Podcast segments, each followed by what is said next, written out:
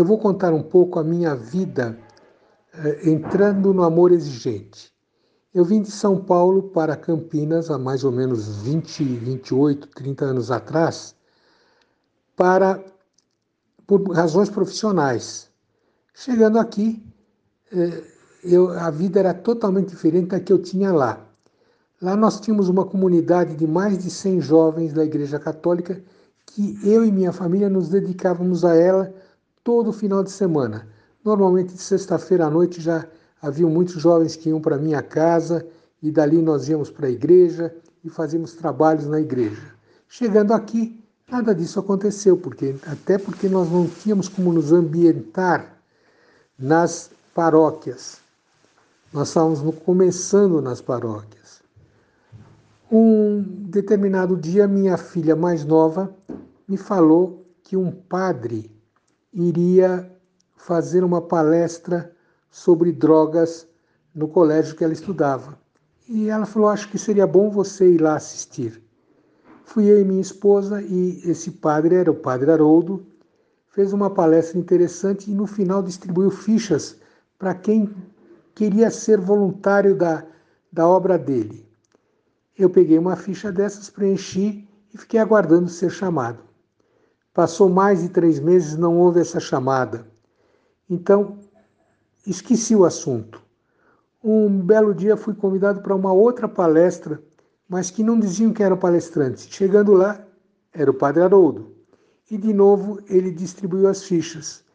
Eu peguei a ficha, ao invés de preencher, eu fui conversar com a pessoa que estava junto com o padre. Era uma moça muito bonita. Eu cheguei para ela e falei: Olha, Queria saber se essa ficha é séria ou é brincadeira. É por quê? Ah, porque eu já preenchi, faz três meses. Ela falou, então não preenche não. Vai amanhã, na segunda, na terça-feira, você vai nesta rua, que era a Avenida Santos Dumont, numa reunião chamada Amor Exigente. E você vai ver como é interessante. Tudo bem, terça-feira estava eu, a Beth e uma amiga nossa de São Paulo, e nós fomos os três para a reunião do amor exigente. Posso dizer para vocês que foi uma reunião muito, muito interessante. Havia uma senhora do nosso lado que contava histórias que nos arrepiavam até o último, que era sobre eh, o filho que era um, um dependente de drogas que estava em casa e em determinado momento a filha dela entrou em casa e falou: Mãe, o fulano está lá em cima da ponte querendo se atirar.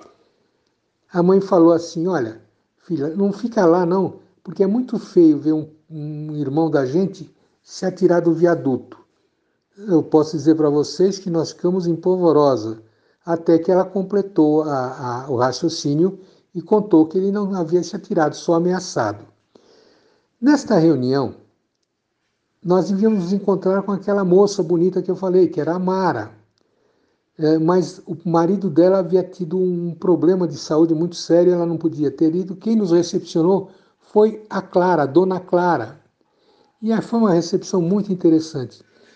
Terminada a reunião, quem conhece o Cambuí sabe aquele corredor comprido que tem para chegar lá. Nesse corredor eu falei com a minha esposa: Olha, nós não vamos voltar aqui não, porque isso daqui é uma reunião de gente louca e realmente é, saímos convictos de que não voltaríamos mais. Passado alguns dias, recebi um telefonema da Clara perguntando o que, eu tinha achado da reunião. Eu falei, olha, estranhei muito, não, não me adaptei. Ela falou, não, mas vai mais vezes, pelo menos mais umas três vezes. No outro dia ligou a Mara com a mesma conversa. Bom, é, resolvemos ir mais vezes, como eles tinham pedido. E foi assim que começou nossa vida no Amor Exigente. Eu fiquei quase um ano frequentando o Amor Exigente, só tentando aprender. Eu não falava muito, eu evitava conversar. Depois de, de um, quase um ano é que eu fui criando coragem e, e, e fui tomando as rédeas e podendo falar alguma coisa, que eu me sentia forte. Foi um período muito fértil, porque naquela época uh, uh, o problema da droga, não sei se era maior ou menor que agora, mas pelo menos era mais novidade. Então surgiam casos interessantíssimos todos os dias e nós tínhamos condições de aprender. Para vocês terem ideia, eu fui uma vez a uma casa de um, de um rapaz que era, era um drogadito em atividade e por alguma razão me introduziram no quarto do rapaz.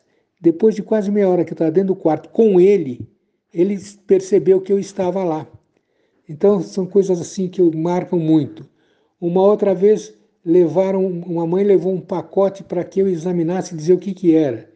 Era uma cabeça de índio estilizada, estilizada, não tinha nada a ver com droga. E assim nós fomos conhecendo muitas coisas. Uma, eu me lembro de uma ocasião em que eu fui convidado para fazer uma palestra numa igreja de São Paulo, uma grande igreja, de, desculpe, uma grande igreja de Campinas. E me ligaram à tarde falando, olha, essa, essa palestra tá, está esperando mais de 150 pessoas. Eu falei, tudo bem, não tem problema nenhum. Ao chegar à igreja, quem estava me esperando? O padre, o vigário, e um pessoal dele dizendo o seguinte: olha, vieram os traficantes da região aqui e disseram para não fazer a palestra. Eu falei, mas eu não tenho nada de ver com traficante, vamos fazer a palestra. Fiz a palestra para 10 pessoas. Então, essas coisas são coisas que marcam a gente. E houve outros momentos de muita felicidade dentro disso do amor exigente. Até que um dia, não sei há quanto tempo atrás, eu fui convidado para levar o Padre Haroldo para São José do Rio Preto, onde ele falaria sobre o programa Amor Exigente. Eu, fui eu, ele, o professor Saulo e a Beth. Quando chegou lá, nós nos hospedamos numa casa da própria uh, rede, rede, rede Vida de televisão. Ficamos lá naquele, naquela casa. No outro dia de manhã fomos para o local onde ia ser gravado. Aí que nos disseram que nós íamos participar também da gravação. Então tivemos que usar de muita, muita improvisação para poder acompanhar. Uma outra vez, o Padre Haroldo me pediu para levá-lo a Águas de Lindóia, onde ele iria fazer uma palestra na noite. Também fui eu e a Beth. Chegando lá, o Padre Haroldo falou assim: Olha, eu sou estrangeiro, eu falo muito mal português, mas eu trouxe um casal amigo que vai fazer a palestra por mim. E nós fomos, tivemos que nos virar e fazer a palestra. Então, esses são lances interessantes e quem conhece o Padre Haroldo sabe disso. Aí foi evoluindo a minha, a minha amizade com o Padre Haroldo e ele passou a toda quarta-feira, a cada 15 dias, vir jantar na minha casa. Eram jantares interessantes onde se falava de tudo, do amor exigente, do Instituto Padre Haroldo, da situação do mercado. Padre Haroldo sempre foi uma pessoa muito curiosa para saber dos andamentos de negócios e ele levava um tempo para me perguntar sobre a situação de, de mercado, situação dos empregos. Então, isto me deixava muito contente. Eram conversas longas e interessantes. Mas no finalzinho, quando ele estava mais doente, ele vinha e pouco falava. Mas mesmo assim eram jantares deliciosos, onde parte da minha família ia participando a cada jantar. Meus netos o conheciam e curtiam muito a presença do Padre Haroldo é, minha sogra, nós, e eram visitas interessantes. E sempre ele trazia algum convidado que ele inventava na última hora. Teve gente até que ele não sabia direito o nome, quem era, mas ele trouxe para jantar e nós recebíamos do mesmo jeito, com o mesmo carinho. Eu digo para vocês que foi uma, um período muito interessante, de muito, muito bom convívio com o Padre Haroldo. E quando nós ficávamos mais de 15 dias sem convidá-lo, ele ligava para a Beth e falava assim: Estou com fome, mãe. Quando vou a ir à sua casa? Ele mesmo se convidava, isso nós gostávamos muito.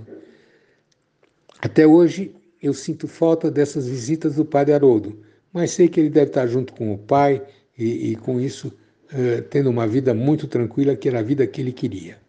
Obrigado a vocês e digo uma coisa: Amor exigente merece todo o carinho nosso. Um abraço.